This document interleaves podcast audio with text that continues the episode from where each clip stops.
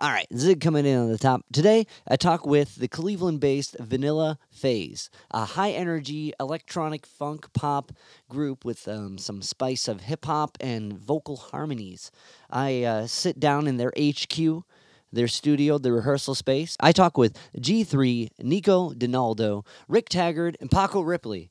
Um, and these guys are cool. This was a really fun chat. We just kind of hung out each one of them had really good music taste and they're all really great people and i couldn't you know it just kind of i love talking to peer groups from cleveland and just seeing how how awesome everyone is. It's just it's a good reminder of we're surrounded by great talent and great people and um, maybe maybe it's hard to see because we're by it but it's here.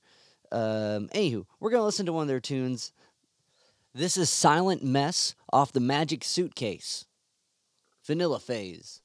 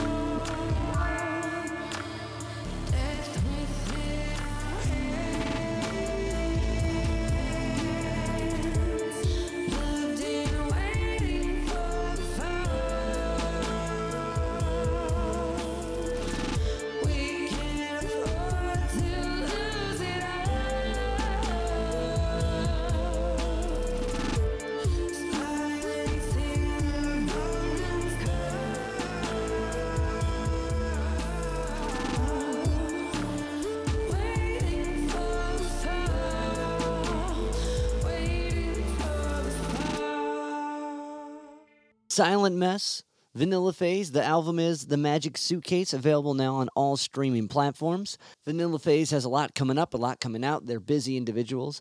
But the one thing I know for sure is February 17th, they were playing at Negative Space um, with a bill to be announced here soon. But their act is high energy and entertaining enough that you're going to want to catch them live. Um, that being said, uh, we're going to jump right into it. This is my conversation with Vanilla Phase at HQ. That would be. This is going to be sick. Okay, so let's go in around. Um, let's go. Starting with you, my friend. Taylor Ripley, aka Paco, and uh, I hit the keys, slap a little bass, and I don't have to play it this this high all the time. And if you can't see me, but I'm, You're I'm Paul playing McCartney it up by the right now. Yeah.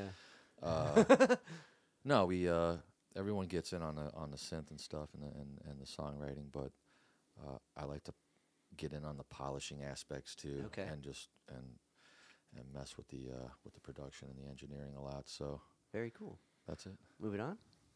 I'm G3 and I just sing. Sick. Awesome. I G3? just show up Do and more sing. than that. Oh yeah, she does a lot more than that. You But, know uh, I am Nico Donaldo. I, I uh, vocals and guitar. You know, uh, G3 cuts herself a little short. She does a little songwriting too, but uh, also Paco. We all kind of do a little writing. So I guess you could say vocals, guitar, writing as well. Um, these guys are the big producers. Rick Taggart, yeah, producing, songwriting, guitar, keys, wherever I'm needed. Swiss Army knife kind of guy.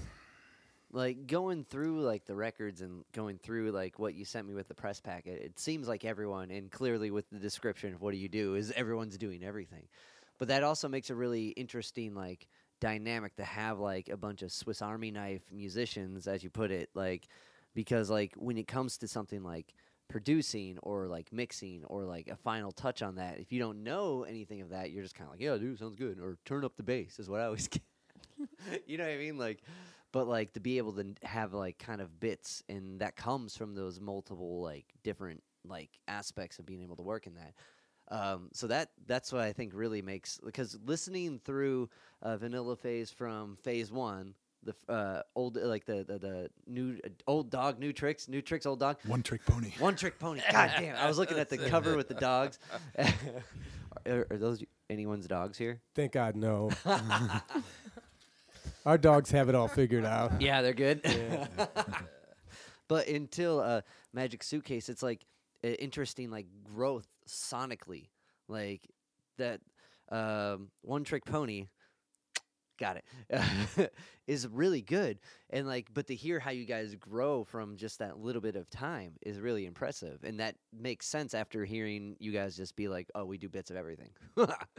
so, to kind of dive into it, uh, we were talking about how this all kind of happened in the pandemic. So let's kind of like build up maybe like where you were at individually and how like this became a unit. Yeah. Well, Like during that time specifically, I guess would be a good start point. I mean, actually, you know, uh, Paco, Nico, and I started off before the pandemic playing in a metal band, Yeah? and then What was uh, it? uh, War Channel, it was called. Wow, sick. Yeah, we're playing thrash. Yeah? We love to play, you know, just and doing some covers, playing some death, and playing some even some Alice in Chains, and we were down here playing all types of stuff, just getting it going. We, you know, just across the board, we have some Yeah. fun with Bowie and Beatles, and but the thrash album, we were just kind of getting it going. Sabbath. The Sabbath, of course, you know. Hell so yeah. things just started steamrolling in that direction after a little while. Okay. Right. So okay. then, then the pandemic hit. Uh, he fucked off down to South Carolina for a while to hunker down in the bunker, and uh, after we realized that it was safe to be around people, um, Nico and I started getting together, and he kind of had an idea of where he wanted to go with some some greasy funk kind of stuff, and I kind of was coming at it from a trip hop and that Yeah. kind of angle, and we just started throwing stuff at the wall. He clearly had some female vocals in mind, and you know, eventually uh, Paco got back up here. We were lucky enough to find G3, and that's where where things started to really take off.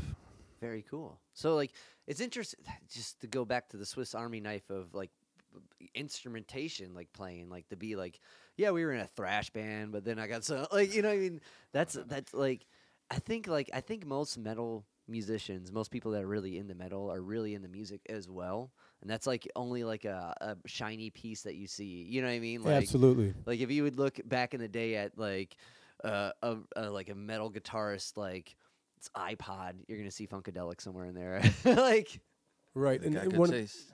yeah, there's so many backgrounds too between you know between Paco, between Rick, between G3 and myself that we all kind of have something to bring to the table as far as like what we get into and production wise what we want to play. So it's become a really neat kind of like melange of of sounds for that reason. And I think that again, like you said, with metal. A lot of people are, are into classical. A lot of people are into so many other genres of music, you know, aside from them thrashing it out all the time. So Yeah, for for us, uh, you know, when we started playing, you know, we've been doing this. I don't want to date myself, but something upwards of thirty-five, you know, years. You know, we started off playing. Well, I did in punk bands in high school and stuff, yeah, and uh, you know, like we were talking about earlier, that band Faux Fear, like stuff like The Yeah. Doing like New Order covers and Echo and the. Bunnymen and stuff Yeah. like that. So, you know, we started off playing instruments. Uh, uh, fucking Rick started playing uh, drums in high school, and he was into metal, and I was playing bass. So we started off with that before we got into uh, heavy and the synthesizer. Kind of like morphed into playing in industrial bands. That kind of morphed into Yeah. DJing, but you know the ability to jump around and do different stuff in the studio. You know, I think that all stems from starting off as just like regular old, you know, kick it with you know three four guys in a in a garage and you know Right. jamming. yeah. Well, I think that's when you can really physically like approach it and feel it and be able to express that way. And then once you kind of see like how that all works, the like understand like the digital side of it or the uh, electronic side of it is equally as like it's weird when people kind of write it off. You know what I mean? Like, oh yeah, it's not music. It's you know that that guy didn't play that robotic beat. Well, because You he's not a robot. Hear that no all way. the time, like with Yeah. hip hop musicians. You know, same thing. Just because it's an electronic beat, but I think, I think if you did a poll or you know you just kind of asked around, I think most people know how to play something Right. before they start making you know do dot dot dot on the, the drum machine. Yeah, you can't. You can't. You can't just kind of fall into. Oh, I'm sure some people can, Sure. And But- the, and the younger generations now are much more open to that type of idea. Where I think that's kind of a stigma. That's kind of you know will will kind of fall out Oh, with yeah. the, the passing of the guard. You know what I mean? Is those kind of like you know Gen Xers and all those guys. You know, I mean, they're more closer to our age that w- you know, or, and older that are kind of more a little more close minded towards that electronic element or towards hip hop, which there's so much good stuff. It's a, it's a it's a shame because to close yourself off to all these good things and artists Right. are out there to listen to. You know, Right. Can I put a quick interjection to Yeah. that? To that, uh, a guy that I played with, he was classically trained guitarist. He invited me to play in his band. We're a hardcore punk band, and uh, he used, this is about 1988. I had a band uh, tape cassette of another band that I uh, played with uh, called Sick April. They were really cool. They were like Bauhaus and like just Sick. dirty, but he took the uh, insert card, the J card out, and wrote "sucks" after their name, and because it was like electronic based. F- You know, flash forward uh, 25 years, the guy's a professor of music at IUPUI, and all he does is electronic music. um, wow, Bauhaus is dope, and it, to think uh, on a on a note with that, um, like what a band that's like they're they're playing all the shit, but like it sounds like the electric approach, you know, especially with like um, Bela Lugosi's that you know like there's so much echo on that shit, and they're making that electronic sound in a way. It's almost like dub music. yeah, and, like- You know what, that- dub. that band that we played with over the weekend, Faux Fear, I Yeah. felt they had a lot that Echo did. You felt like some of those elements were all electronic, but the Yeah. guitar was there and it was doing a lot, and so it was very complimentary to the sound. I thought that was pretty dope. So to cue the listeners in, because we've been talking about Faux Fear for a minute. You guys played in Kent with Faux Fear. Correct. Well, let's let's plug them really quick to Yeah, catch yeah. everyone up. Give them a little heater. Give him Give a 'em little, love. heater. Yeah. yeah, yeah. I mean, these guys really, really impressed us. I mean, they came on, they came on before us, um, and really set the stage for the vibe. You know, had people really grooving out, and You know, they had that they have that throwback sound, but it still had has a very contemporary vibe to it. So, you know, something that I think everybody should keep their ears open because they're they're gonna do good things. You know. Yeah. You like bands like uh, Xymox, uh, Xmal Deutschland, uh, you know, The Cure, Joy Division. We were talking about all that stuff. Just very heavily 4AD influenced. Hell yeah. Um, but yeah, but again, the bassist could play, the guitarist could play, so they're shredding live instruments on top of the beats. So it's like you know that nice same kind of mix that we got. You know, we're recording live, you know, guitar on these tracks and, and bass, and we're playing that stuff. So same kind of a thing, you know. Right. And I think that's like kind of the uh the like to that blend of both. Like I think the mind can get past okay, the beat's repetitive, right? And it's on point. It's almost now and to kind of build off your point with maybe the generational thing is so much music even if it is played by a real drummer, right? A lot of it gets quantized anyway to fit the BP, uh, the, like the, the algorithm that feeds you the beat anyway. So it's like, Oh yeah, if you look you at know- something like if you look like station to station, you know, like Bowie. I mean, it, it, it sounds so much like a loop. You know what I mean? Yeah. That you'd almost think it was like a hip hop loop, and almost sounds electronic just because of the, the revolutionary nature of that of, of the track. You know? Yeah, and like uh, so, I think in a way, like um, the idea of kind of perfection is gonna be it's gonna overshadow that, and most drummers, if they're not machines, are gonna be. Like the one, what's the one thing they would say about uh, what's the drummer from the Rolling Stones, uh, who just passed? Uh, Charlie Watts. Yes, they'd be like, yeah, that dude was a metronome. like, like all drummers, but like, but uh, it's interesting. Like, I don't know, I never thought of it like that because it, it uh, that makes sense why more people, aside from hip hop, just as a genre being more widely accepted. And if you listen to people like Tyler the Creator or like um, uh, Kendrick, those records are so musically dense. Like just with everything going on, like the to call it non-musical is foolish because it's not. Oh, Like, if you listen to someone like Harry Fraud and, and the type of depth that he has and the ambiance inside of Yeah. the music, I mean, how could you not get caught up in that sound, regardless of who you are listening to it? You know? so Those are- like yeah, those are people that are just stuck in the, the past. They Right. just they want to listen to their Kansas and their Boston, their Chicago. You know those vibes. They're like, damn it, man! Something the life has passed me by, and I'm pissed. I wish there was a band called New York. I wish there was a band called Vermont. Oh, I wish there was a, a Delaware to go with my Boston. And don't get me wrong, Boston's sick. Oh yeah, I You mean, know? nothing wrong with enjoying that stuff Yeah. too. It, I think that again, I just feel bad for individuals who don't have the open mind because they, they shut themselves off to all this good stuff. you Right, know? right. That goes for anybody. I only listen to jazz or I only listen to this or Right. that. Like, I mean, you're just closing yourself off to way too many possibilities. The kind of like a the uh, the whole Bruce Lee mentality, like the. You, do you ever read the? I don't know. Are you like a, a Bruce Lee fanatic? I'm a Not- little bit of one. I wouldn't say fanatic, but I, you know, I've read a lot of books and a lot of publications, and you know, his, you know, as far as his thoughts and Yeah. as far as his the, you know, his theories go, I'm pretty, you know, His You know, life pretty- philosophy, you know, yeah, pretty be water, familiar my with him. friend. Yeah, Right, just right. you know exactly the the ability to be able to kind of keep your channels open. Right. That's the idea because that's where information comes from. You know, the you know when the channels are closed, the information isn't coming in. So again, when it comes to music, if you can keep those channels open, then you you have so many other elements to be able to pull in for for creative perspective as well. Right.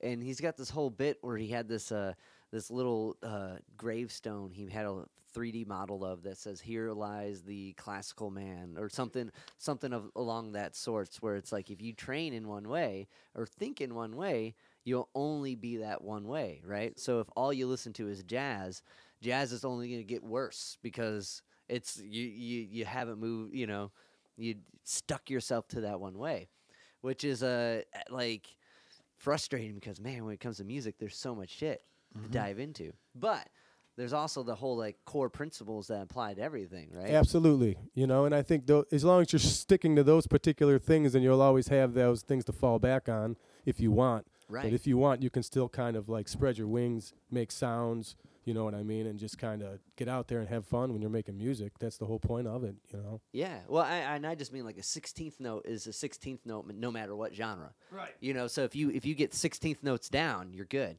Like you can appreciate that in any form. But uh, b- uh but You know what? Bef- uh, to as a quick aside, Yeah. uh, you know, from the industrial side of things, where uh, Rick and I, you know, kind of, he, you know, he was in a band with me called Fragment um, for for a while, and we were like, you know, late '80s, early '90s, and then I moved to New York. I came back. He got in a band that, and we've kind of been playing on and off since high school, until we kind of uh, both got to New York at the same time. So prior Where- to that, We're at New York. Were you guys? we first went to uh, right Ludlow and Canal, right in Chinatown, Lower East Side, and uh, this was right as everything was kind of starting to gentrify, hardcore.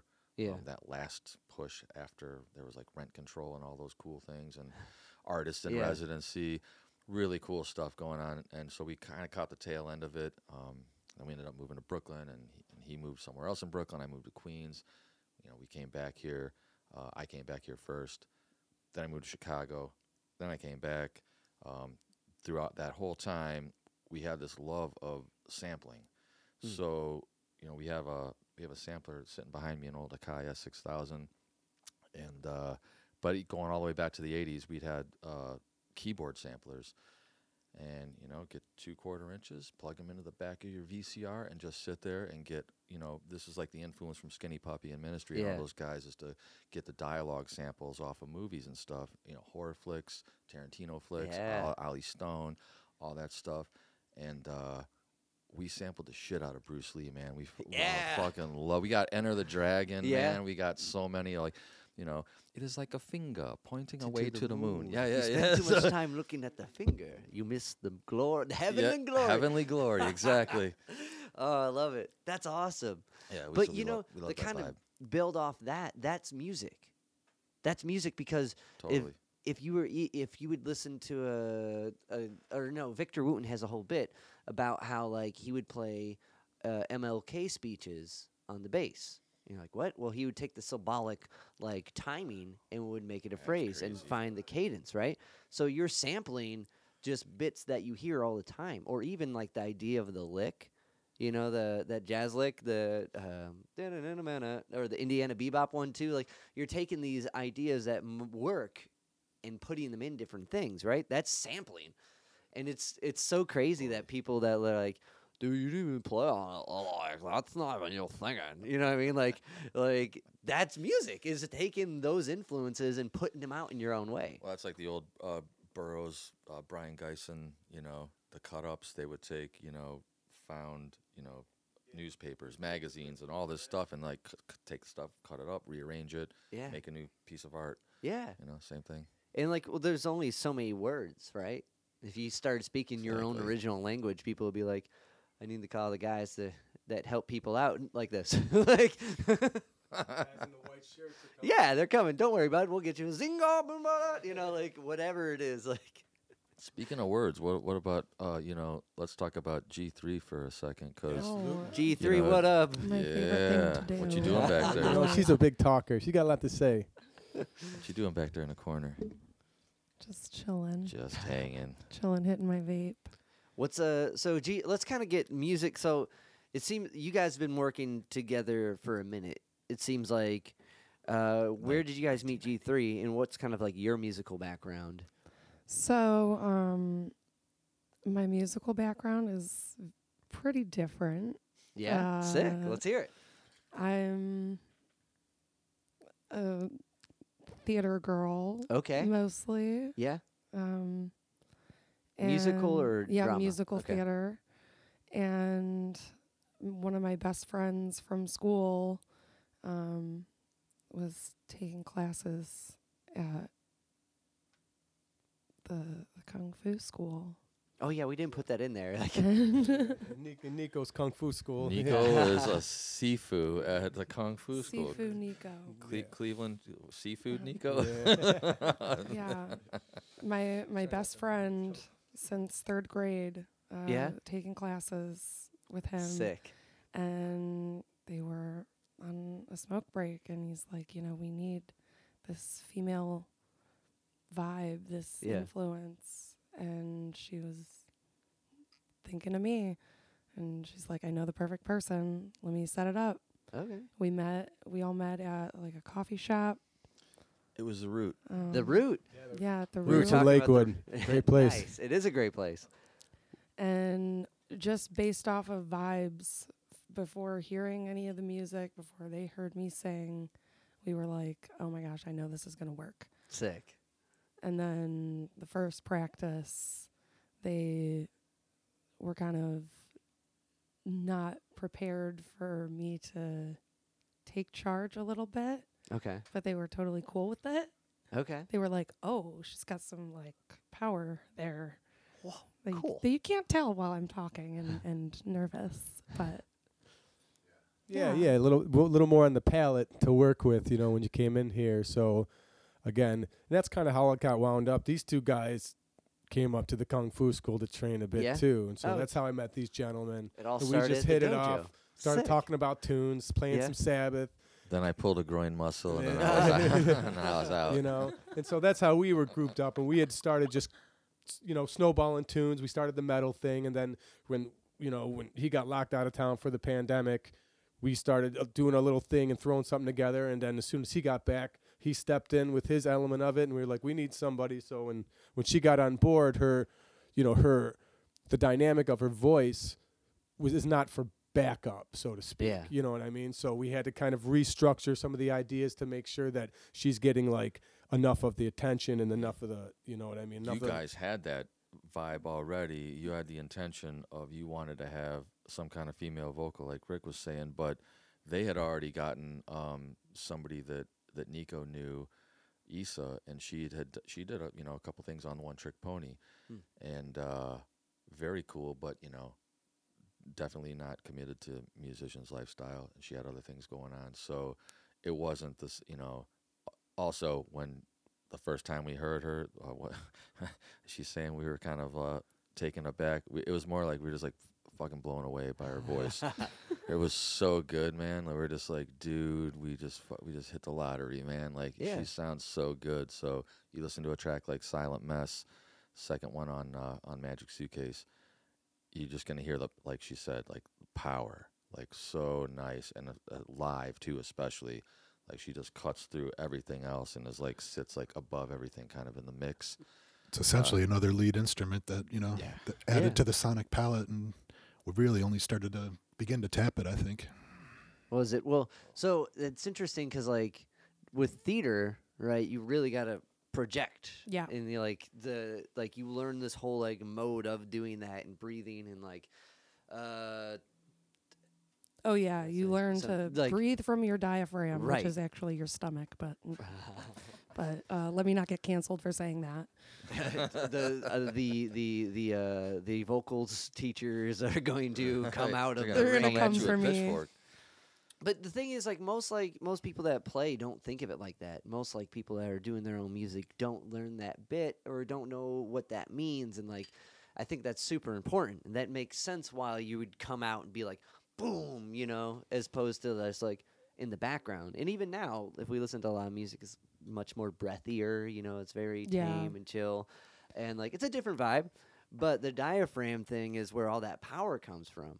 So Oh, yeah. like when you were doing theater, like what were you doing? What were some of the like the is, was this in high school or was this post yeah, high school? high school. Um, I totally um had to focus on working as soon as I got out of high school, and then I had a daughter, and and that's been most of my life. But um, yeah, in high school, I had like the the lead role in the last two years of high school. What was the play? What was the? High the I was musical. Cinderella in Cinderella. Hey. And then I was Sandy in Grease, Nice. which was hilarious. it was hilarious because I'm in my good Sandy costume yeah. Great. in the hallway backstage with one of the windows like propped open and I'm like smoking a cigarette out the window in the high school dressed as good Sandy who doesn't smoke cigarettes. But Yeah, well, sure. I was re I was pre-cast as Rizzo until I auditioned, and then the the director was like, "Oh, whoops." yeah, they were like, listen to that. We can't waste that on a, on a side role. That's you going right to the lead. Was like uh was theater like something you got into like just through high school? Was it like the the drama club that really oh appealed? no, or I this something was. you grew up? Uh, well, I had a, a dance mom, Okay.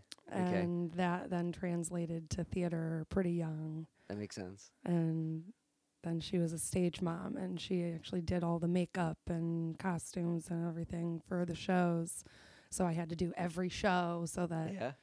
so that my mom could do it and then when i finally branched out on my own after high school it was like you know i don't know if theater is really like it for me. I think i want to be more musical and i'm also a dancer but the acting is less so. It's hard. It's a it's an interesting like headspace for acting and for like performing in a different way, because like it's like uh, almost like you have to like embody someone else yeah like for acting, but when you're doing just your own thing, you're embodying yourself, and like that's almost like more mysterious in a way because you don't know what that is. That's ever changing. If you're gonna be Sandy, Sandy's written out, you know? Right. But uh, well and as a child and a teenager like it's very comforting to have Right. like that like okay this is who this person is because i don't know who i am yet i'm a kid i yeah, i haven't figured out me but now that i'm a grown up and i like me you know it's it's cool to be me it's Like John Candy is like, I, I like me. But you know, that's such a like during that time during high school, no one likes me. You know what I mean? Like you're just like I'm, and everyone is trying to figure that out, and it's the most like head bashing like time of anyone's life is trying to figure out what that is. I loved high school actually. Yeah. And well, I mean, because the people that we hung out with were not there's like two or three people at each Yeah. school that was kind of into the same music and listening to like underground counterculture shit, whatever it was. And back then, n- none of this stuff was accepted like it is now. Now, like these new generations are just like, I don't care what you are, I don't care what you do, what who you like. Like we're just gonna be cool with everyone. Like Right. it wasn't like that when we were. But so it was like just a few of us, and the rest was just like boneheads that ripped on us Yeah. all the time. But outside of that, like you just go and hang out with your other friends from this other city, and everyone kind of get together yeah, and go to like Coventry right. um, on the east side. That used to be a hangout. yeah, Yeah, just hang out and drink your coffee and smoke cigarettes, and that was like the, all you could really do at that point. But it was fun to be around people that were you know same mindset. So outside of the constant hazing and bullying and all that bullshit that you know all the jocks kind of getting on top of people that you know the stoners, the Yeah. geeks, people looked like us, Freaks and know. geeks. Basically, exactly. James Franco. You know, but to your point uh, about finding your identity, then that's that's when a lot of people started picking up music. You know, started, Right. I'm going to be a musician because like that's like something you can latch on to. You love it, and it's like you can have that that dream and that creative outlet, and uh, you know, And cut it- out all the noise. Right. And like to build off what you're s- you you start to develop that bubble of who you are, right? Like you start to know, well, I like hanging out with these guys because they also know who Iggy Pop is and don't hate me. You know what I mean? Like, Exactly. uh, like, Exactly. and Yep. and no, a- as soon as you wear the shirt, what up, dude? Exactly. yeah, like yeah, the, yeah, I, yeah, the, yeah. the cores are like the like it clearly we we we click somewhere, and that's like that's the magic thing about that, and You that's get it. Yeah, you that was know? always like a beacon, for, a beacon for like-mindedness. You know, the band shirts. Right. You catch them from all the way across there. but, Right, you know right. what I mean, And that's one thing. One thing on like that always kind of like in- interests me. If someone's really influenced by someone, like we wear the shirts of the people we like, but when someone's like, like, uh, what's that band that sounds like Led Zeppelin? Uh, Greta Van Fleet. If you ask them about Led Zeppelin, they're like, oh, I don't know about you know," like. but like clearly you love Zeppelin. That's fine. Just I love own it. Zeppelin. I know that much. Hey, hitting on two two things we talked about, Bauhaus and Bowie. They Yeah. you know openly admit Peter Murphy's like uh, fucking David Bowie was it for us. Right. Like he was the one that turned us on to want to do this. So you know it goes back for every generation. Like in the guy you know Bowie, he was turned on by somebody in the fifties or something. Like Tom Right. Petty, he was into like all that rockabilly stuff in the fifties. yeah, Got him keyed in to, to do what he wanted to do. So everybody's got that. the thing. But And- yeah, but if you go, if you don't don't try to deny it. yeah, no, that's that's part of you. Right. Your yeah. If, if I were to say is that like Mike Patton didn't influence a lot of the things and the vibes that I like to put into the music, that would that would you know that'd be incredible, like almost a slap in the face to the, his to his contribution to what And you know. speaking what I of? Nico, I heard another influence the other day, because you kept talking about these guys called King Gizzard and the Lizard Wizard. Oh yeah, Yeah, yeah, yeah. I feel like you gotta connects with that Oh. definitely from like the guitar and the and the vocals and stuff. I love those guys. Yeah, very that checks out. like that, that I'm hearing all of it. Like it's checking out what I listen to. like, Yeah. they're they're rad though. Oh, King they're Gizzard, like they put out like a stupid amount of records and like Yeah, those those guys are something else. um I think where are they out of? I don't know where they're out of. You know, off the top of my head, I'm trying to think, and I, I feel bad. I don't know, but man, I have no idea. but I know you want to see them when they come in town here because they're, they're always a good band. They're I Have mean, you seen great 'em? live act. Yeah, I Yeah? have. They are they are great. I think um I think that it's it's e- at the Beachland. It was either this week coming up or p- last week. It was like a side project. Do you know wh- who was it? Like was it the drummer or someone? I can't remember. One of those guys was up there. Did you go? know. I did not. Okay, neither did I. But Yeah, it looks sick.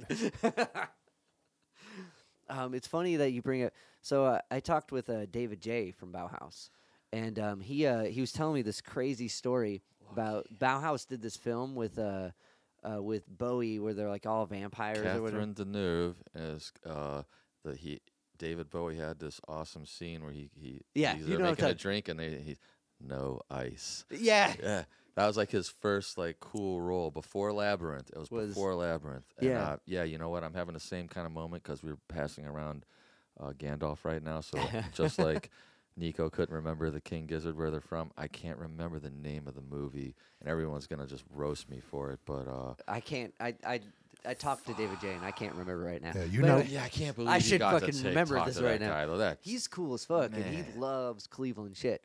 Um, but uh, on that note, he was telling me this story about hanging out with Bowie on that film set, right? And like how like to kind of pull out the point of influence, he like he knew this harmonica sample that Bowie used on a, a tune. Like he's like, is that from that? Like the the story, I'm gonna butcher it.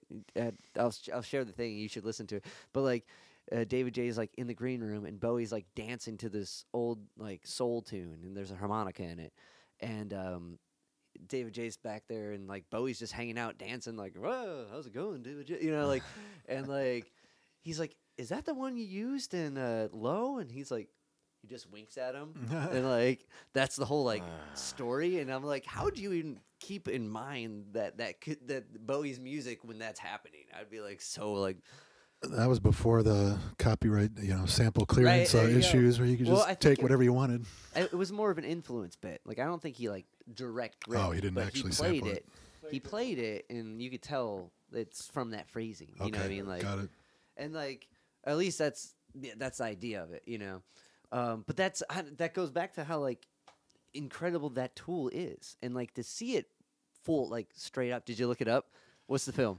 The hunger. The I can't believe I couldn't fucking remember that. But that, so vampire-ish. the entire the, yeah the intro to that movie is Bauhaus playing Bela Lugosi's Dead in its entirety they're like, like- it just keep is like cutting back to him and they're like behind and they're in this cage and Right. shit Right.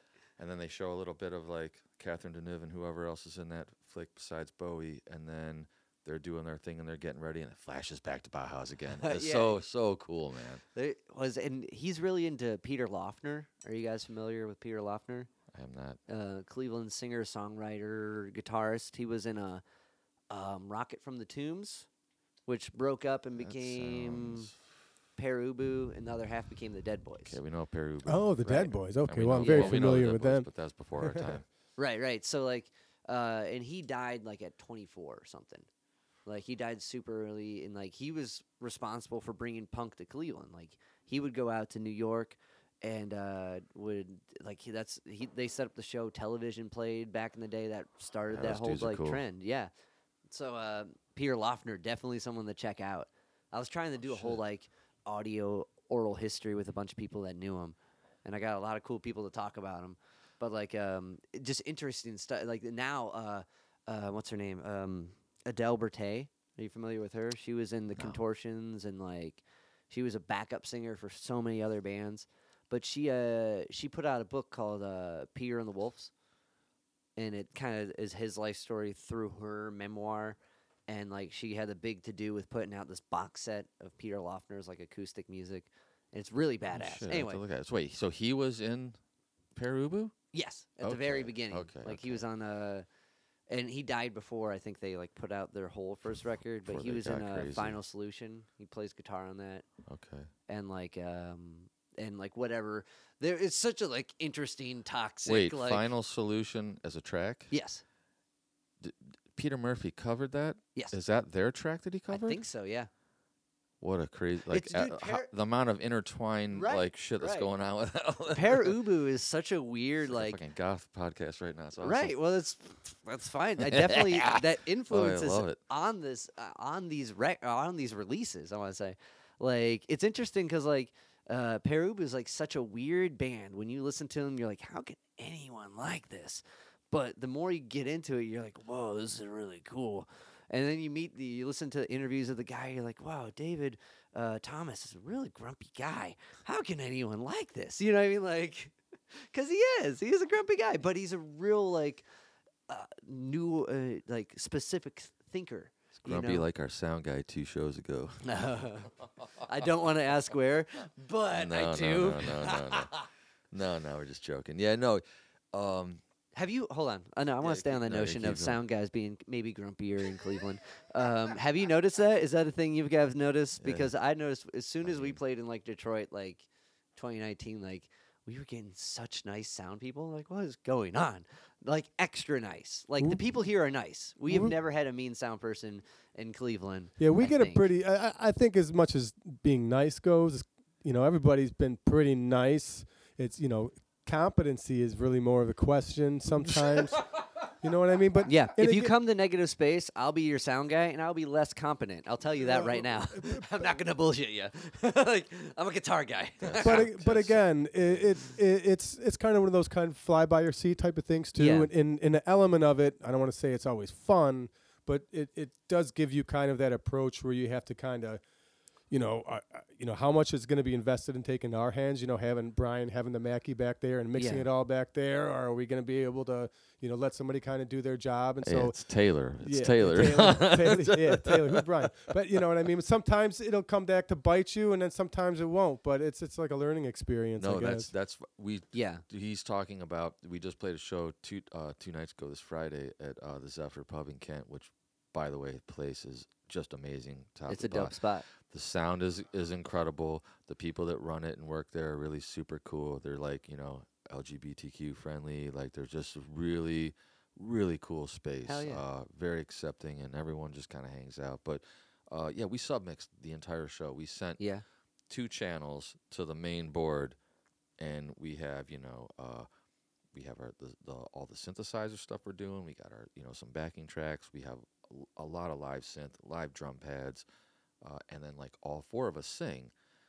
So if we get you know we have a lot of adjustments to make, and if you know hey we got to hand control off to somebody you don't know and they don't know what we sound like, it's cool if they try to do a good job and th- maybe they don't quite hit the mark. But then like to what Nico's saying, you know sometimes you can get either or or both where a guy is just like right. he's dialed out he does not care and and or incompetence of just not knowing what to do with the band that sounds like we do Right, which is we know we're not your everyday hey come in you know mic the drum kit and you know yeah, you guys would definitely be a bit extra, like which is which is all right when you're trying to. Well, that's what you do, you know. And like I think doing that, you're always going to have to carry a little bit of your own load in that way. You know, you're always going to have to like be a little bit more on top of that, just because if you want your bit to sound right, you got to go extra. Like I have a buddy who does a bunch of looping stuff um, out of Ann Arbor, no, no, Grand Rapids, and like, and I do a bunch of like when my band can't play, I'll do a looping version of it, like we were talking about earlier, and like so watching what he does, he brings a whole mixer. He has outs from that. I'm like, fuck, I need to start doing that because I'll get I get shit where people are like, I can't hear the drums. I'm like, my my looper doesn't have two splits. I don't know what that do. You know what I mean? Like I'm stuck with with that. You know what I mean? And like, and Yeah, that's it- fine. you make a good point, though. You, when you say I'm stuck with that, a lot of the times the limitations are based on what these individuals uh, have to work with as Too. well. Yeah, yeah. you know yeah. what I mean? Like if we show up at a place and like we got a PA system and like two, three of the XLR inputs aren't even working, they're taped off. You know, this guy's this guy's trying to get us through ones that are actually going to make us sound good. So they're, Yeah. I mean, they're doing their best too. which, Right, you know, I understand. Oh yeah, and it's it's totally like like like uh, I'll I'll run sound at Negative Space a lot, right? And like it's a nonprofit, so all our gear has been non-profited, right? You know what I mean? So that means like for a while, as audio guys, you'll you'll understand the absurdity um, from the main. Co- uh, the main uh, outs from the board, which was a PV powered he- powered mixer, to a Snake, um, and then to the speakers, right to the main outs from that powered mixer, which had an amp, to the the speakers on stage. The cables that ran that went from speaker cables to instrument cables to bigger speaker cables to smaller instrument cables, uh, which is why those speakers blew the fuck up. yeah, I had nothing to do with that, no, no, but no. I would not like. Let's buy, let's spend four hundred bucks and get the right cables. Yeah, because yeah, that yeah, definitely toasted those. Could you imagine what that frequency shift would have looked like on paper it when that be thing was happening? It would be drunk, like, and it was, but it lasted for like two years, and like, It's kind of punk rock. it's punk as fuck. Uh, but Wi- wire in the old, you know, the guys in Brooklyn Why wire in the old, uh, you know, the four channels and the PAs up to the lampposts. You know what I mean? So they could get their power, like whatever gets the job done. We did a Right. show off of a lamppost Yeah, uh, yeah, whoa, whoa, this whoa, summer. whoa. yeah. See, that's Yeah, the real yeah, deal yeah, right yeah, there. Yeah. No, no, let, let Rick tell it. Okay, Yeah, let's well, hear so we lamppost sho- we showed up to play this place la- that we just played on Friday in Yeah. September for the first time. We'd never Okay. been there, didn't know anybody, but it was Oktoberfest yeah, and it was lit. I mean, all of downtown Kent is just buzzing, and so we're starting to load in, and we're starting to set up, and we set up, and then what happened? I mean, it was outdoor patio, uh, and we were first because we have always the most gear. We, we get there the earliest because we got to unload and set up. And we're like, there's nowhere to plug in here. Everywhere you look around, there's no outlets on the sides of the buildings or anything.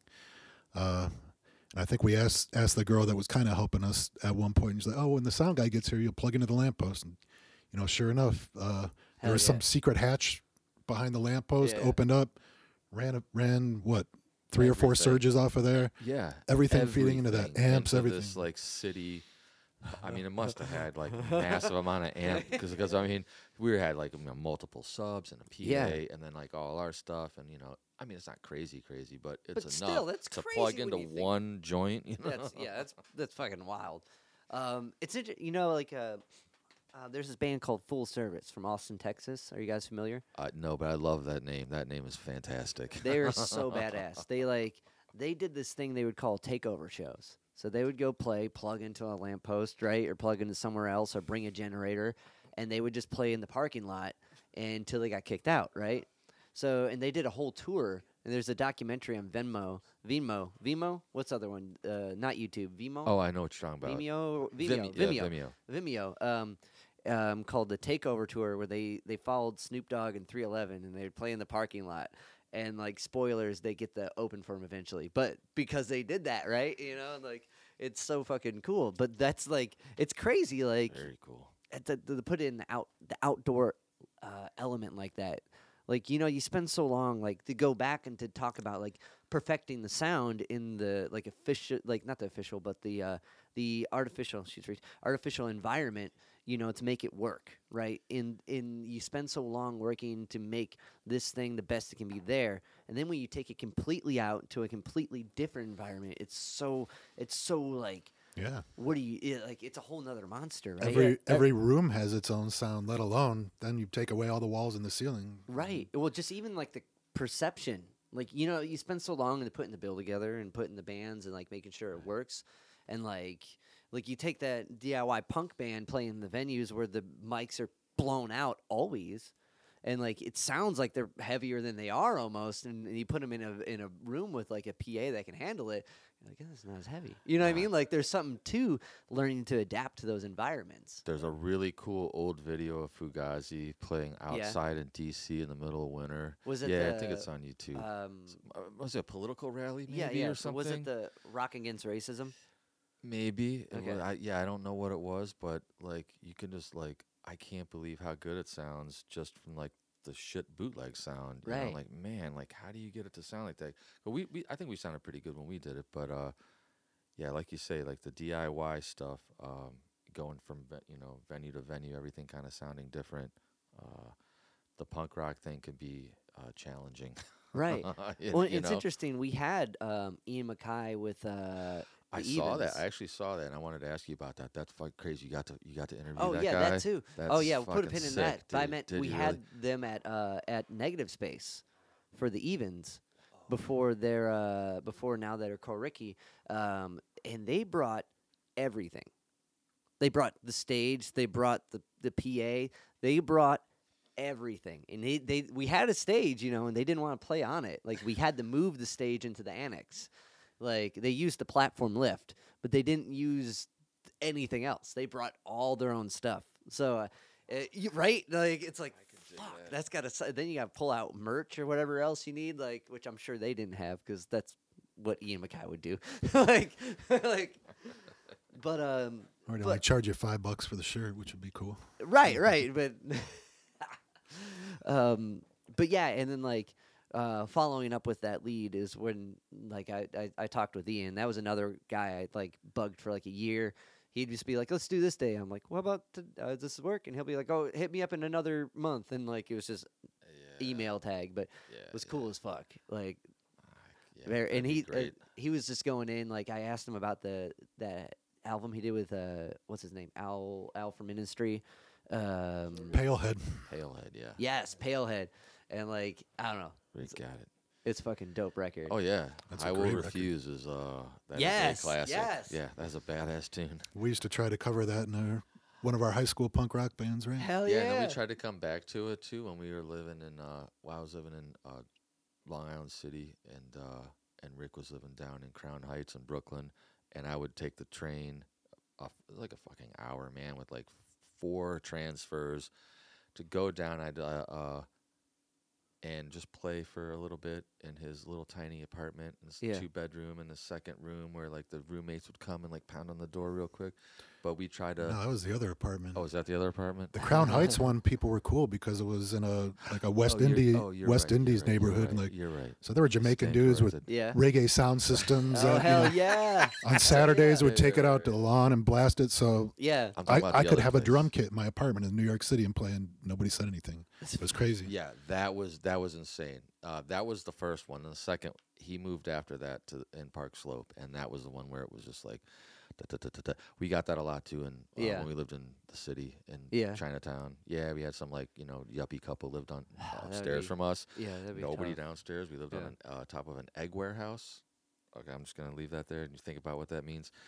And uh, you know, 7 a.m. guys with forklifts, like Yeah. just getting crates of eggs out Yeah. from underneath where we lived. It's so weird, man. I, I guess it was restaurant supply or something, but Yeah. middleman. But uh, same thing. They'd come down every. We, we're just DJing. No Right. live drum kit. No nothing. Nothing. Huh. Da, da, da, da, da, da. Hey man, uh, my husband has to get up early for work. Can you, you know, tone it down? That whole vibe. Gotcha. Yeah, not not good. That's but uh, that was going somewhere with uh, the bass and the oh Pailhead. So we used to play Pailhead. hell yeah. So when we were doing that, that's what was it? Yeah, no, Ian was super cool. And one thing that blew me away with talking with him was like during that whole conversation, I edited a lot of it out, but he would be answering like he was constantly going. He'd be like, "Dave, hold on," and would walk away, be like, "Yeah, yeah, yeah, eh, okay, I'm back." And like, but he when he was there, he was full attentive, you know, like, and someone that busy and doing that much for that long, completely on their own. And like dive, like we were talking about T-shirts, you know, like to dive into that specific thing. Like, okay, now pre-internet, you gotta worry about making like vinyl sleeves and worry about like um like d- distribution. Like, gee, there's Well- so much subdivision within one's mind to be able to handle all of that. I mean, didn't he start Dischord? Yeah. the record label. So Yeah, he had yeah. to he had to do everything, right? for even for bands that weren't him but you know Yeah. that was the communal sense that he really wanted to do to document everything and like but like but that's that's to figure out someone else's whole other idea be able to get it like if we look at the magic suitcase record just even what you have for the album cover and how it fits and like what it printed out i don't know if you guys designed this exactly or reached out to somebody Uh, we had a, a gentleman that that takes classes also at the kung fu school. His name's Michael Jewell. See um, he's a des- he's a he's a designer. He does amazing work. So we Yeah. reached out to him, and he worked out something to us that kind of went above and beyond our expectations. So we were really happy with we that. just gave him an idea, you know, Right. about you know what might be in there. Maybe there's some light emanating. Yeah, Kind of, and magic. I mean, you know, obvious, uh, you know, correlation to uh, Pulp Fiction. Right. You know, Yeah. the suitcase is glowing, and he's like, "What's in What's in the case?" Kind of vibe. yeah, yeah, yeah. He's like, "Yeah, I can't tell you. I can't give it to you." You know, he shows it to him, that kind of thing. But it could be that, but it could be something else. It could be dongs and ticklers. it could you don't Well, that's the don't thing. know what's in there. the, the just the the to get the 36 uh 360 uh pixels per inch whatever just all the specific nonsense knowledge you need to do the one thing you want to do is is already enough and then to worry about new distribution right so what what's the way the users does you know like there's so many other things and to be doing that back in the day when it was all like There was no so internet. You incredi- could email exactly. these things back and forth to, you know what I mean? if you, Snail mail. Yeah, if you wanted to have flyers made or this or that, you were going to have to physically go Yeah. to these places, get uh, something something sent to your PO box to pick up or something. To, you know, yeah, it's And word of mouth. Everything's Right, word of mouth. right. You got to know somebody turns you on to a band you didn't know about. uh, You know, the first time you heard Nirvana, it wasn't MTV. It was like right somebody is like, "Dude, you should come check these guys out." Or Jane's Addiction. They're playing Peabody's. right Like, uh, they're blowing up as you're talking about it. They're becoming like the biggest, coolest underground band, and like they're playing like a small joint like that. Yeah. I, recommend. I highly recommend a uh, show. I, I I told all the rest of the guys in the band. I think it's on Epix. I don't know where else you can see it. It's called, it's just called Punk. yeah And it's a four part documentary. yeah. yeah. I saw uh, they have like Iggy Pop in it. They had I- they have everyone Iggy in Pop it. Yeah, and I I um, I've only I only found part John two. Like uh, for some reason, YouTube's like, hey, here's part two. I'm like, why can't I find the rest?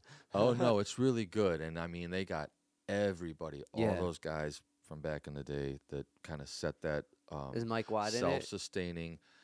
Uh, everybody is in it. I Okay. don't. Mike Watt's not in it. No, I Okay. don't think. But I Or mean, is Dave Grohl in it? I'm trying to think of my and Henry Rollins. Those are the three documentary checkoffs you have to have. all those. Yeah, Rollins, of course. Rollins. Yeah. Hell yeah.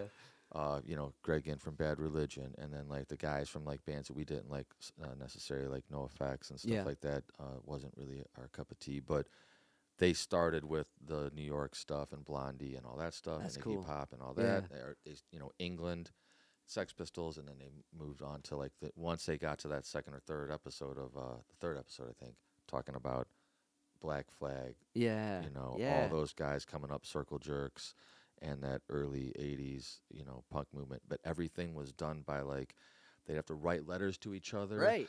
and say like, "This is the place to stay. This is the place to play. This guy is cool. If you play this club, we'll get you in." You know, that kind of stuff. Yeah, it's amazing what it is now with like internet. It's uh, Oh yeah, it's so much more. But the the point, I guess, the point being is that determination and that like will that willingness to learn that nonsense to do it right and to do it. It had to be so impactful that this guy's still doing it. You know what I mean?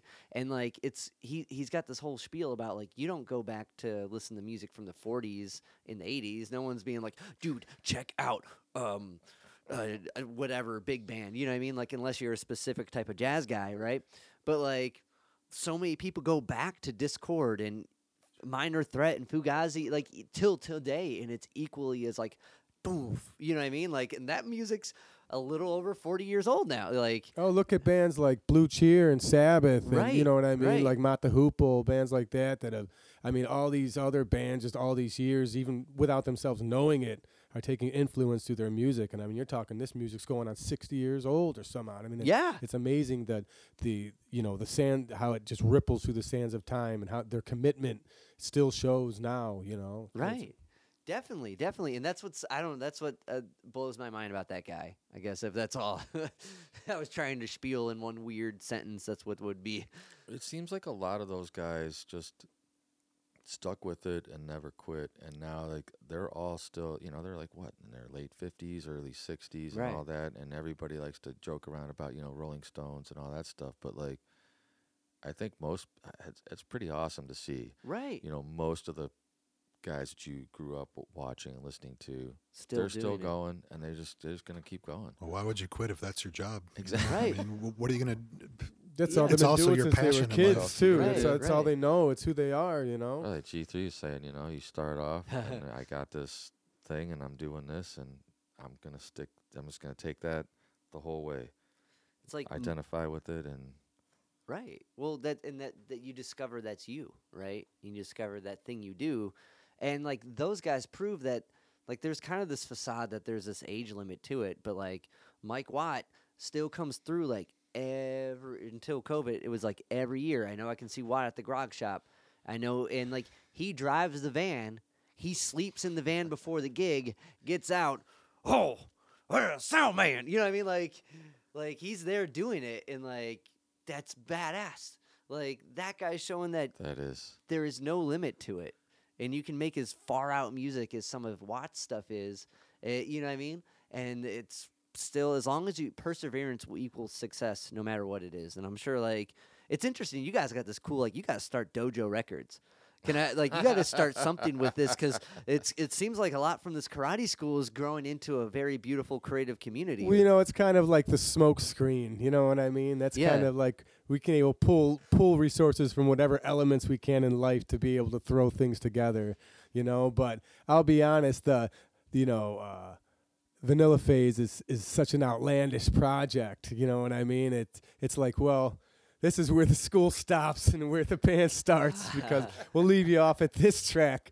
And like you know what I mean? Because this is where I stop and then this is where Nico you know Nico picks up the torch and does and does his thing you know what I mean? But it's been it has been a really neat resource. Again I wouldn't I wouldn't have met these gentlemen. I wouldn't I we wouldn't have G3 yeah. you know? So um we we've been really lucky just to have that yeah that that little common thing that's you know going on and even when I'm not around the school's functioning for Right. itself too so people are making connections Well, and like that's such a the communal hub to some degree. You know, it's always moving wherever y- if you're in it, but to have one is so cool and one that encourages self improvement. You know what I mean? Like any type of martial art is like that kind of dedication and that discipline like mindset and like clearly it's going to have a bunch of different creatives funneling through it at one point. Oh, absolutely. So we have some of the most amazing, intelligent people that, that come through the school. Dojo That's- Records. It's the best part of um. It's the best part of being an instructor is the people that you meet. That's that's it. you know. Does the room sound good? Like let's let's make this a thing. Oh, like, tell 'em- tell 'em about un- That'd tell 'em be about sick. underwater. Tell 'em about there's a track on uh on the on the, Oh, the yeah, we record sh- here. let's let's let's talk about the magic suitcase. Let's dive into it because like Well, it's Uh, when- totally it's totally connected. yeah, all right, let's do this underwater. What's what's it got to do with the What's that? Yeah, S- the yeah. school. the school? So there's a sample in the chorus uh, of uh, of, of underwater. bring it. It, it was it was one of the songs I sort of brought to the table when it was just us two working before he got back up and you know getting it up and running. And I was like, for the chorus, I want people to say "Hey," you know, Yeah, um, and wanted to sound really big. So so uh, Nico was like, well, let's uh, let's go down to the school and you know. Uh, yeah, Before class, we'll just get the whole group to yell "Hey!" So you know, little Tascam stereo yeah, yeah. recorder. oh yeah, thirteen voices were a lot better than having just a couple, and then we were able to really. Yeah. You That's know, so use it. sick. You got it. at Dojo Records, man. Like, Yeah. It might already exist. You might have to come It up probably with Totally does, and has you know to. it has to, and you know, uh, S- Sunroof Records. You know, it, we find that pretty appealing, and it's got its own, it's got its own fun to it too. The old, Yeah, uh, nothing. There's no good references No, for no. us. Yeah. everything yeah, just it's all goes right down greasy. the sewer, yeah, yeah. right down the drain, man. so the kind of di- the the concept of this record coming from that pulp fiction type of what's in the box situation like reading through it i found like it really interesting because typically what i do is i'll listen to whatever anyone sends me before looking into anything about the like the artist or whatever just to get a, uh, a blind listen and like not have any like kind of mindset going into it. And like when like when you guys hit me up and when i listened to the record i'm like this is fucking sick. Like I, I didn't expect I didn't expect it. I was like, this is so fucking cool. Like you hear electronic band and like you don't really know what to think, but this is like this is on point. Like, Well, I like appreciate that. and like it's really fucking cool. And then like I think I went backwards. I think I went from the n- not the Magic Suitcase, but a One Trick Pony until Magic Suitcase, and then revisited the singles. And like I was saying before, it was super cool to see you guys grow until Magic Suitcase. And like this, like every track's completely different. And it's a different narrative. And I like reading the idea of like, oh, what's in the case? So like, okay, that makes sense why it's so all over the place. But it's still like is really well thought out and very like um, it's you, some of the things that seem so kind of sporadic are really with, with any type of art are the most intentional things. Yeah, we you try know? to take kind of a cinematic approach to to to the writing. You know what I mean? And so then I think that kind of like creates its own tone. You know. Def- so what like with with writing for Vanilla Phase, what's like that project? Uh, what's that like? Because everyone's like a jack, uh, a different. Uh, I forgot the name of it. Swiss Army knife of a musician. You know, everyone's got different bits that they're coming into with. What is like a typical writing like? We're working on this look like.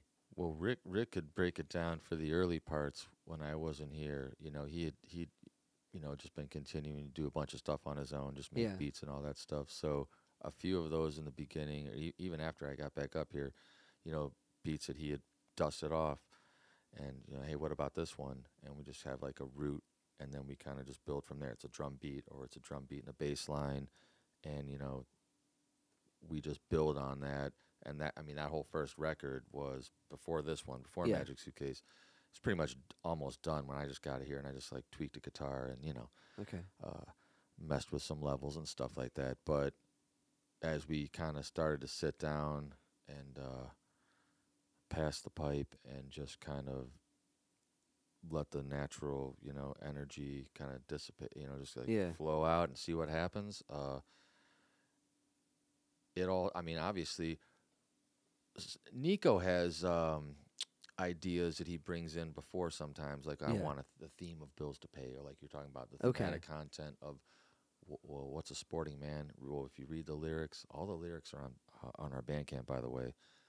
Uh, they're not on the disc, but they're on a Bandcamp, so you can kind of get an idea of where they're trying to take it from that aspect, from Yeah. you know, from lyrics and concept. But the writing of the songs, uh, once we all three started to sit down, you know, we he, you know, Nico might have a little guitar riff, and he's like, I want to put this, and uh, you know, what happens a lot is he he wanted to have it like funky sound and like this cool like upbeat thing, and uh, you know, Rick and I'll just smoke way too much, and it just gets slowed down, and uh, the beat just kind of drags out and gets wide, and uh, but like you said, um, there's a lot of uh, we do a lot of things with intention once uh, the kind of the core of a track is down. Like say we have like this couple of synth parts, the strings and the bass and the uh, the drums. We start to put samples like we are talking about Yeah. William S. Burroughs or you know little other dialogue snippets or little sound effects hits and things like that. yeah. Very uh, very intentional. so yeah, well, yeah, clearly, like that's and that's what I mean. Most of these things people perceive as like uh, as random or nonsensical are very much the opposite. You know what I mean? And I think that's just like a, a reflection of people. We are all kind of random and nonsensical unless you know the person. Like the the think that there's a thrash metal band making like hip hop beats in the basement, you know, doesn't make sense unless you know those people. And like you know what I mean? Like um, and that's just a musical term. Now you add different like oh, and they also like Star Wars, but appreciate uh, Princess Diana. I don't know, like you just random shit. People are just random things, and we reflect random things. But once you know the narrative of the person, it's not. It's very intentional. You know what I mean? Like it totally makes sense that like um, whatever you know, like wh- but it's knowing that and it's taking the extra mile to look beyond the absurdities. Um, not that I'm getting absurd from you guys, but you know what I mean. But like when it comes, I to, hope like, you do. Yeah, we, yeah. We're, I, I would like to describe us as absurd. Yeah, if, if we're dressed in our skate our stage gear right now, you would definitely uh, pick up some absurdity. So okay, like, but once the, the core, once the frame's there, it sounds like is right when the intention starts, right? Yeah, I mean, you can rhythmic speak to frame of Jamie. He did the, you know, a lot of half the songs we did were, were beats that were already done. Right. So Okay.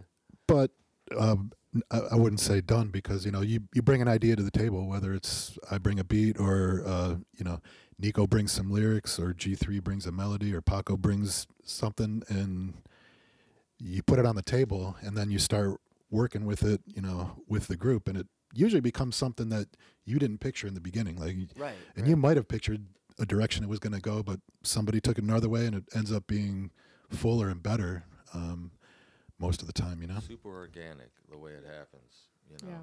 Well, when it's like a, a thing like that where everyone's coming in, it has to be. You know, like if you, if you try to control too much of that, like un- unless you present it pretty much done. You know what I mean? Like you can't really like unless you have here's the song and like where, where, where, do we take it now? That's the type of thing. But like if it's like a beat. It can be everyone's going to hear that differently. Hear what, and that's coming from whatever your main is. Being a Swiss Army knife of musical approaches, you know, like someone's going to think of a jazz line like or a trumpet line being more airy and breathe, like where a, a more staccato instrument, like I don't know, a thumb piano is going to be very like da da da, you know.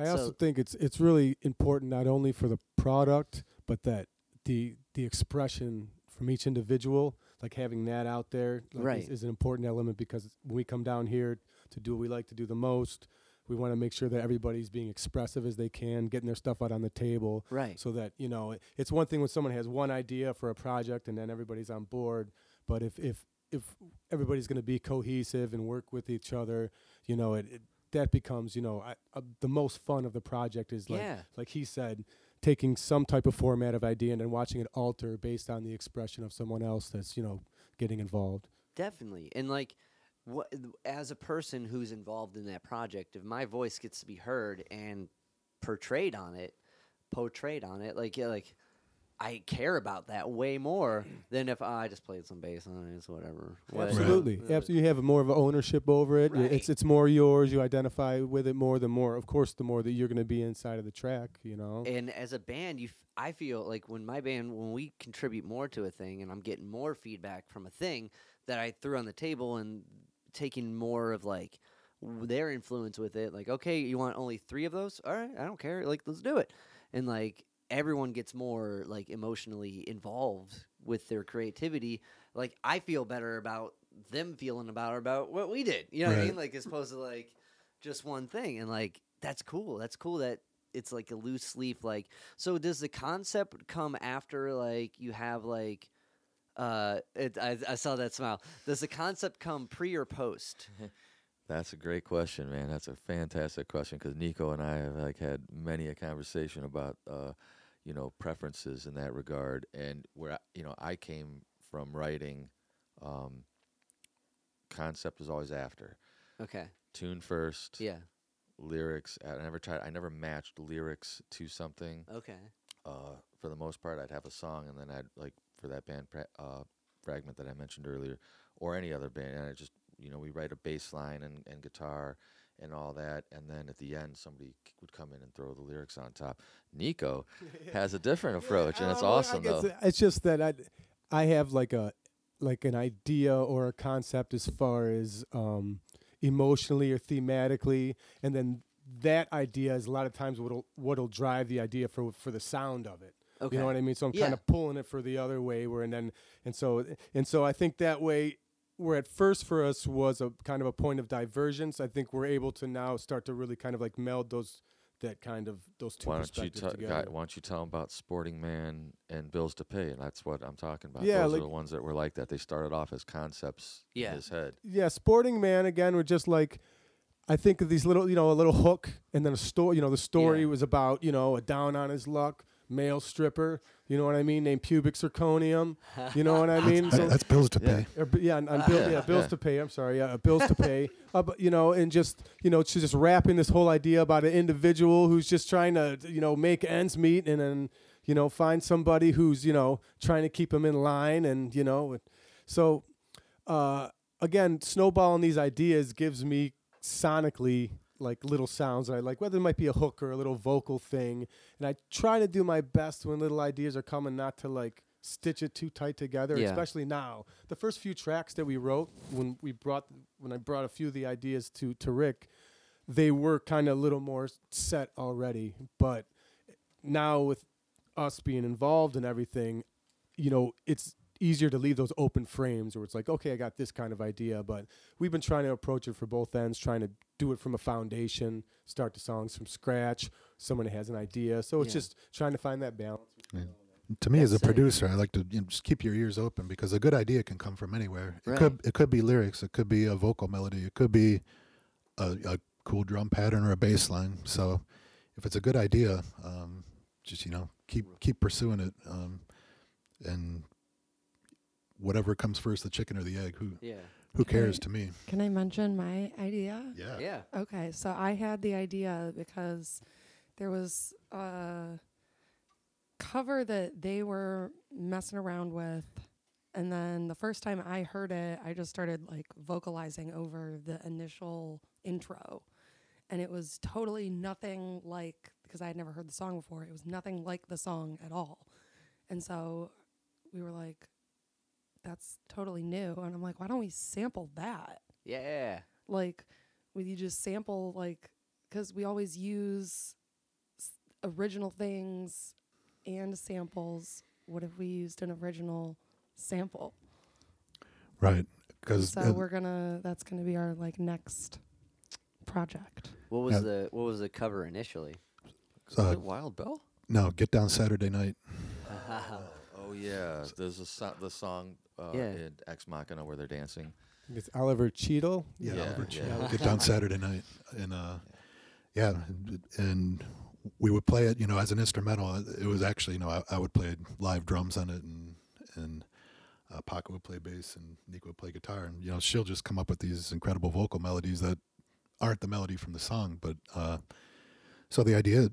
You, know, uh, I mean, a voice is another instrument, just like a, a keyboard or anything, and hers Right. is, you know, will blow out the windows if, if you wanted to. So, Wow, so we could sample that and loop it and uh, and, Yeah. and sing on top of that.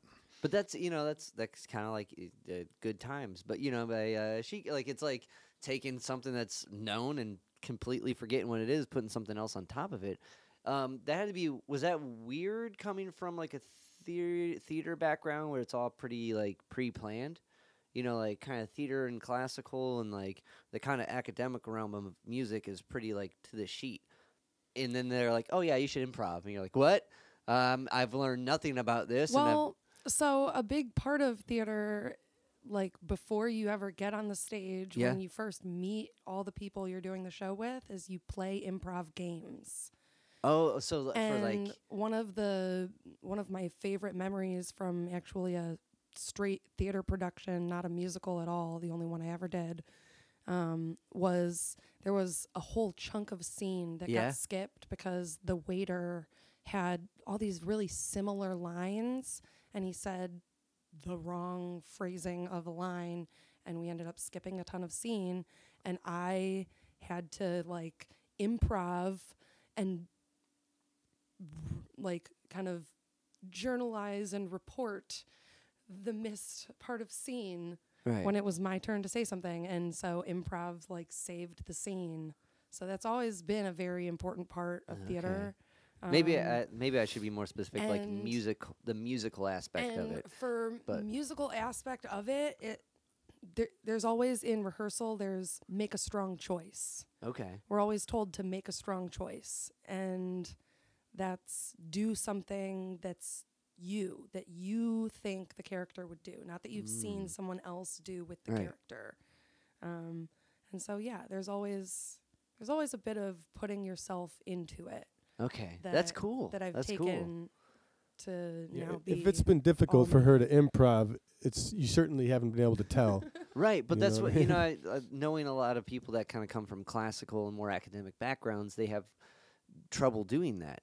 Like we have these kids that run this Mike and I in Berea that are all BW students, and they came in with like their oh, like a cello and like a, a clarinet and violin, and it's a bar band. You know, it's mostly the the attire, and they would come up and they would jam, and like you could tell they were really getting into it, but they're very rigid. You know. And then one, the next, like a year later, the violinist is coming in with a Les Paul, you know, um, and they're trying to do that shit. But they're either from the rip until still now they're completely like amazingly talented and put in hours. You know, that was no doubt. It's just a different headspace that like going through because I went through CSU and they didn't really like studying jazz. There's more uh, idea and approach with that, but like in the other courses, they don't really kind of tip you off in that direction too too much, you know. So coming from like a musical theater background, that's cool to know. Like, and that makes sense with like a lot of like uh, the character stuff, like to develop your own because the whole thing is becoming that person Yeah. fully with yourself. So that's Yep. badass. Um, so okay, so it goes back to that. Now with like um, Splendid Daddy. No, hold on. My one thought was before asking about Splendid Daddy. Um, uh, what was the other tune? Uh. Sporting man. Sporting Man. Yeah. Sounds like a Watt tune. That's all I wanted to say on that. Sporting man. Sporting Man. You know. but Splendid Daddy, that was a completely different character. oh, absolutely. Yeah, like we that was awesome. That song's fucking Oh, sick. we wrote Sporting Man together. we had a lot of fun. Rick and I, we were like just wrote out the lyrics about it. And again, we, we like to like take a lot of digs at the patriarchy. Yeah. You know, I think that's one of our, you know what I mean, like one of our little undertones. We like to have kind of like a lot of fun with that.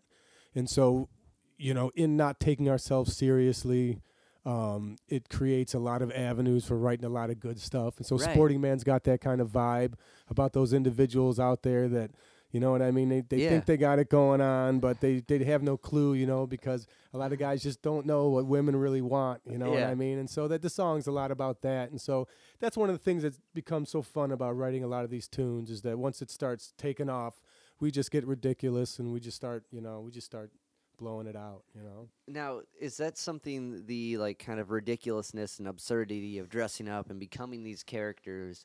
Is that something you guys have always done musically? It's new to me in terms Yeah. of you know being a completely different character. First Yeah. time I done it, but you know, uh, I would, you know, mess with it. Uh, Yeah. In my head more than anything. Okay. I mean, I think once you get on stage, oh, I mean, you know, maybe we share the same thing.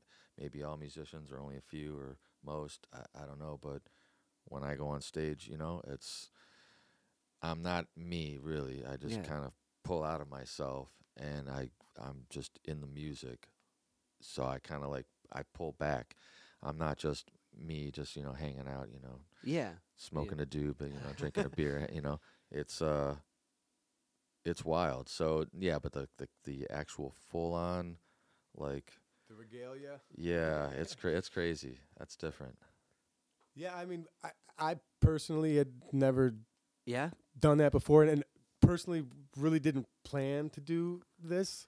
It's just that when we started getting this music together and it started taking these tones and these ideas, It's weird. Yeah. How did that happen anyways? I, I, I, I- just- I I, I, I kind of of, that? I kind of it threw it out there. You know Must what I mean? you. Nico Nico came up with it. you know but but but, but again we just started I, ga- I a lot of times i might have come up with these little frames of like things Yeah. and then we've built on that you know what i mean like you know because the there was the nico thing but you know we kind of worked on the nico thing and everybody else started developing themselves and their own characters and it really helps to make the music take shape and- Right. and, it and it offers as a, a really good kind of like a platform for us to be able to like be as ridiculous as we want to be a little bit over the top you know what i mean so, you know so we like to be as much as as much as our music is good you know we want the, the show to be a nice spectacle and people to have a good time so it just creates another nice element for art and, and expression you know?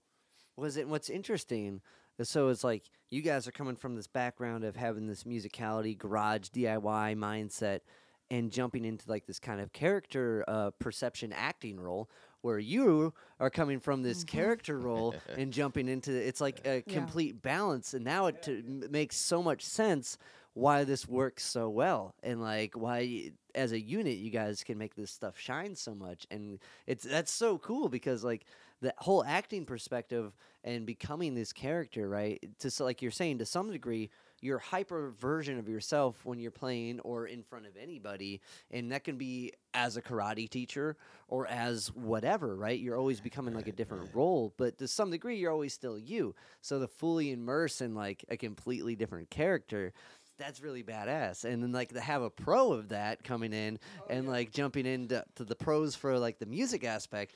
This is like a really like as far as a creative like inspiration endeavor like this is a, a very positively toxic cool room to be in right now. That's badass. Yeah i mean like g3 g3 is gonna be people are gonna look at her anyway when she's gonna turn heads on stage but i mean when she gets up there and she's looking like she does you know what i mean and she's Eight all, eight inch sys- all systems over all go and all her stuff's downloaded. She's ready to go, and you know what I mean. It, it it gives even more for everybody to enjoy, you know. And there'll be some times I, that I walk in to set up gear, you know, when Nico comes out and I set up again. Nobody knows who walked in or what Nico Yeah. is either. So I, I we have a lot of fun with it. That's cool, and I think like to like kind of like this not disguise, but to kind of jump into this other person lets the fun happen, and like just even if it's goofy and silly and fun, if you have that momentum, like people are gonna jump aboard that more than someone who's serious, and you're actually probably to make more seriously, uh, like uh, not uh, you're to make more music, more. Uh, you're to make better music. Yeah. I can talk. You can make better music because you're just having fun with it. And you're not worried so much about the perception of it because it's already been deemed silly. You know, like It's exact. It's Graham Chapman. It's yeah, stop that. That's silly. It's it's just over the top. So yeah, it, it you're you're spot on. Like it allows you to just just do whatever you want. Let's just get out there, and you know, it makes it fun for people. You know, yeah, you know, we don't have like the full standard setup. Again, you know, we have two synth rigs. You know, a la Depeche Mode vibe, yeah. and then we've got two vocalists up front. So you you, you know, and our our music is kind of chill. So you know, you want to throw in that down tempo, you know, range of BPM. So not everything's up there banging. Right. So it's nice to at least have you know a little something to play with for the audience. You know, you you bring that up tempo somewhere else. yeah, through looking like a bunch of goons. Yeah, uh, it's so ridiculous. Now, and like it's interesting that something you guys, out of all the different styles and approaches musically have taken, this is a fresh uh, approach to it. At least, like that's really cool. That's really cool to do that, especially like now coming back from everything, and to do that in the time of like a pandemic where you had like no like real audience to kind of like, do because you guys did this all kind of started from a couple streams, right? Or uh, some of the first Our for first streams. performances were live streams, yeah. Because And what was that? Was that here? Was that for a thing? Yeah, that was down here. Was it was it part of Megan's 24 hour fest, 48 hour fest, or was this just like No, we're this gonna is do just it? us Okay. doing our own personal live streams. Hell yeah! And like, cause I did, I, I forget. I think I was talking to you. I did a bunch of streaming for like the Beachland and the Grog Shop, and like. That was like a nightmare. Like not like uh, like it was fine. It was fun and it kept everything going, which was important. But like the uh the whole like streaming thing is so like if the internet is a I I little just gotta say, Oh, fuck yeah. that technology and all Yeah. that goes with it. It was Fuck real all that, man. dodgy. I yeah, yeah. It's so hard. you know, like you said about uh, people starting record labels back in the day, having to figure out distribution. And That was- that was a whole other thing. You have to figure out the streaming software. You got to uh, yeah. Make sure that your internet's solid and all that, just to get it to pull off. Which you didn't have to think about this uh, in the '80s. Right, Two enthusiastic thumbs down to that fucking vibe. But It was clearly, it led to something good. So right, no, it was cool. It was like it, you know, it was it, it, it kept for me. I- I can't speak for everybody. It kept my sanity, man. You know, Yeah. during that time of Yeah. not being able to go out, not doing things, not going to shows. No one's touring. Everything's shut down. Like if we we have some kind of connection with the outside world. Uh, not that we were, you know, hitting hundreds and hundreds of people watching, but it was like the act of let's perform right. and you know get some kind of start because who knows it might, what what if it never ends so we better get you know let's let's get rolling and see what it sounds like and as soon as we did like the first couple live things like that it's like okay that's right when G3 came in on for the last one or last two or the last last, Last one two, last yeah. two yeah holy shit i mean that's when the vibe of like Everything. it's already so good Yeah. just practicing and like playing the songs like you know we have a decent setup you know so it sounds nice uh but nobody has to just sound as good as she does on vocals everything we uh, you know we're like hey just put this out there what i mean should we let people know the cover we just did are we going to keep that not? under wraps but well you guys can tell the story you know we Nico That's- is the illegitimate son, purported Ill- illegitimate son of John Oates, of Hall and Oates fame. Hell yeah. It's speculated. Speculated. speculated, So so- I got to do the. Uh, I got to go to the roots.com or whatever that is and really check the, check the lineage And- on and it. Turns out you're Ancestry, 25% you know what oats I and mean? I get, there might be 40% some, hulls. There might be some oats in there. There might be some oats in there. Well, yeah. Let's let's do this. Let's dive into the character bits. Okay, that's badass. Yeah, uh, the uh, the whole Hall and Oates thing. My my mom, Yeah. she was uh, she was in, in high school. They had a Hall and Oates came to play at some party. That, that- Yeah? yeah. My uncles won like a bubble gum like uh, sweepstakes, and Hall and Oates came to play at their high school, Brook Park High School. Like wait, you know what I mean? Back in like eighty one or eight, 1980. Double So, bubble. They What come to the play, you know. My mom's hanging out with all of her friends watching, and you know, and and, and uh, there's there's Oates over there giving her like the the fresh eye, you know what I mean? So it was like, You know, so he was trying to call her over to go backstage, and my mom wasn't having nothing to do with it. So we like to kick around this this fun idea, you know, that I might Nico is the illegitimate son of John Oates, you know. but uh, Right. So then we That's we were looking for a cover song to do, and uh, I think the first thing that came up was "I Can't Go for That." Nice. That I makes was like- so much sense. Yeah. I was like, but but you know what? Like if I did a Hall and Oates song, I would want to cover Man Eater. And then G3 said, you know, uh, back in the day, that was her nickname, Man Eater. So I think that's what cemented it, right? Yeah, I Ba-boom. had I had a friend who tried to uh, convince my new boyfriend that that's what I was. I was a man Cool. eater. Would that be like in a He literal didn't sense? care. yeah, a consumer of, of, of man flesh. cool friend. Um, right, right, right. What the hell, man? but so is that going to be the bit? You guys are doing man eater? Uh Is that huh. what he, hell yeah. We Oh, did it. yeah, We yeah, did we it. was did it. like, Yeah. we have to We do played it. it at the we have Zephyr to a do couple it. Yeah. days ago. It, yeah. Yeah, No, we debuted it last weekend. to her like to the whole back circle back to the, the power and awesomeness of what you know G3 brings to the table is like we just threw it out there. We're joking around. It's just a big joke. Like uh, Yeah. we it went from like joke to we're doing it to it's sequenced and it's mastered and ready to great, ready yeah. to play in like three weeks. We are like Hell so yeah. stoked about it. But man she kills Daryl Hall's part. Like uh she comes in like they alternate Nico and her. They alternate uh, verse lines and stuff. When she comes in, it's like Daryl Hall can just like sit down, and take a back seat. Like it's so good, man. And she's it's like That's so funny. Like, that's not that. That's badass. it was funny at Hall and Oates because like my my bass player, he's like for some reason Hall and Oates official Instagram follows him and like likes What? random. I don't think it's really them. It has to be like their manager or some shit. You know, what I mean, their PR person. It's no way that Hall and Oates are like, do we like this? Check. Mm. You know, Yeah, like they're right, they're, right, they're not talking. I'm sure. like I don't know. I know But- Daryl Hall. He's a pretty busy guy. He's got that studio and everybody yeah, coming yeah. in there every week. That's a cool show as well. I met Oates at the Beachland once, opening for Donovan Frankenreiter. Was there any resemblance to Nico that you noticed? You know what? Now that you say it, you know, pa put a beard on stunning. there. You it's know? uncanny. uh, that's bad. Well, what else do you guys, as far as like, what's uh, what are we looking at future, future wise coming out? Do we got some more recordings aside from this cover, um, and some giggage? Let's do a plug hole at this point. Yeah, our our next gig coming up that we have planned um, will be uh, on uh, January twentieth. Twentieth, Friday, Okay. January twentieth, at the Smiling Skull uh, Tavern in Athens, Ohio. Okay. Um, we got a neat thing we're throwing together, blazing with the phase, the renov- Yeah. renegades of skunk. It's Hell be- yeah. We're gonna have a, you know, we got some vendors out there, and some, uh, you know, the uh, the uh, Silver Serpent. They're gonna be out there setting up shop. You know, gonna have some vendors there. Gonna have a lot of fun. So we're gonna bring a big crowd in there post holiday, Very fill the place up, and blow it out like we always Yeah, do. You know, Playing with our boy Slim Bag Troy, who uh, we've done a couple shows with. He's a, an amazing MC out of Kent. Uh, and his mom, by the way, at the show the other day said we did Hall and Oates better than Hall and Oates does. Oh it. yeah, So- she did say that. Oh boy. What up, Hall and Oates That's official? Calling awesome. Dakota Michael Cross. it was you heard cute. it here. It was cute. It was his brother's birthday, and his mom came out. She was 60, and she was rocking out. Aw, that's awesome.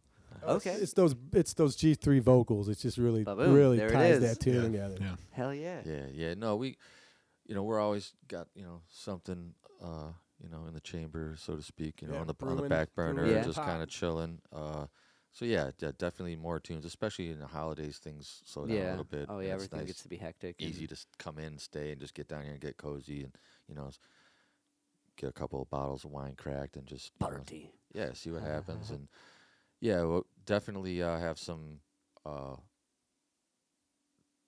more. I'd say nothing's certain yet, but we're trying to do uh, a couple of like mini tours, like re- Okay. you know, just regional circuit Yeah, yeah. stuff. Um, I feel it. I'm We've only trying- played like five or six shows, so Yeah. we want to kind of keep the momentum going. And uh, so after that January one, once the weather gets going, we're gonna try to Trying we're to gonna hit try that. to, to go full blast, and also you know festivals and stuff. Right. Uh, so We're uh, I f- definitely feel I'm because like when when we're doing what we're doing right here, everyone here is sending out the emails, or one of you guys here are sending out the booking emails, and like it's been an uphill battle for myself. So I, I feel whomever is sending it. It's a tough business. like even when you're hitting it from from different sides, it's It like sucks. it's It's the worst. Yeah, yeah. Yeah, it is, man. Getting it's you know getting people to be responsive and it's difficult because you know it's like it's like a hundred people trying to to run into a small door. Right, you know what I mean? And everybody wants That to play. takes it right back to the punk rock thing, though. Like that's Yeah. how you build a Community, following is yeah. by playing shows. You know, even with all the advent of technology and social media and all that crap, you, you can't. We're not G- Gangnam style. We're not gonna Yeah. just blow up and go viral. even- with, you know, Yeah, you got to play shows and get people like Right. come out and see you. And holy shit! Oh, Yeah, that's what and that there's an ener- like? there's an ele- energy that develops from that too, an organic energy that you're never gonna find via the internet. You know what I mean? Like th- that, especially from a local level, and then getting out. You know, more broad based in Ohio or whatever have you, getting out. Those people hear the shows, and then it circumvents an energy that we might not see, but it's there. You know what I mean? People look forward to hearing you. People look forward to being at the shows. You know, and that's really important. Really important. Well, and that's going to be way more impactful. Like the the phone the phone videos when you see a clip of somebody, it doesn't sound as good as it did there. You know, and, and you know that when you've done it and you were there, you're like, ah, fuck, that's all mids or whatever. like whatever it is, like it, it it it doesn't cut it. it doesn't cut it. Or if someone sends a cool clip of your performance and you know it sounded better, but when you hear the phone recording, you're like, oh gosh, not even musically, just m- production mix wise, you're like, ah. But um, that's awesome. That's awesome. Well, I appreciate you guys letting me down to the HQ. Oh, we coming to appreciate chat you. with you. This has been awesome. Thank you very um, much. Thank you. Yeah, absolutely. Uh, you know, again, we have a lot more fun coming coming everybody's way. A lot more hijinks. Yeah, you know, yeah. A lot more good tunes. Well, You know, a lot more shows. a lot more shows, and maybe one at Negative Space. And Yeah. We would be honored to play there. Oh, really yeah, would. yeah. We, be we love the Let's do spot. something Love do it. next year for sure. And then It's you know you guys want to throw out in. the much obliged, man. Whenever you want, appreciate we'll the figure vibe. it. We'll That's figure it. awesome. Thank you so much. Uh, throw out vanillaphase.com. We're on Bandcamp. We're on YouTube. Uh, Vanilla Phase Music on Instagram. What, uh, uh, Spotify, everything. You get our music on uh, iTunes, You're on Amazon, Spotify? everything. Mhm. Yeah, Okay, I had trouble finding it on Spotify. Maybe I was fucking up. I have spelling. trouble finding it too uh, when I'm Alright. trying to like load in and do stuff. So it's weird. Um, Okay, because I just went off Bandcamp, and eventually Bandcamp's like, "Hey, are you, are you gonna pay?" And I was like, "I'm gonna go see him." No, and then like it, it shows a little broken heart, and you're like, "Damn, Bandcamp, I appreciate you guys. you guys are SoundCloud really did the same thing. Like Yeah? SoundCloud, you know, we have the basic th- plan, and they're like, "Hey, if you really want to reach more artists, yeah, yeah." SoundCloud Pro," and it's like, Well, that's the thing. Like going back to the live performance, no matter how big your internet following is, unless you go out there and you really do it, you're not. It doesn't equate. It's got to be like you can have higher numbers here, but they're not going to equal real people. Even you know, uh, or vice versa. You know. Right. So like it's it's a happy balance of both, but Yeah. the hard work comes from meeting people and doing what you guys are doing and like if you're going into it with as much fun as we've had right now and just as fun as the record is, it's going to be badass. We appreciate that, man. We got big plans. man. Appreciate Cheers you. to that. Thank you guys. Hey, Thanks right a on. Thank you.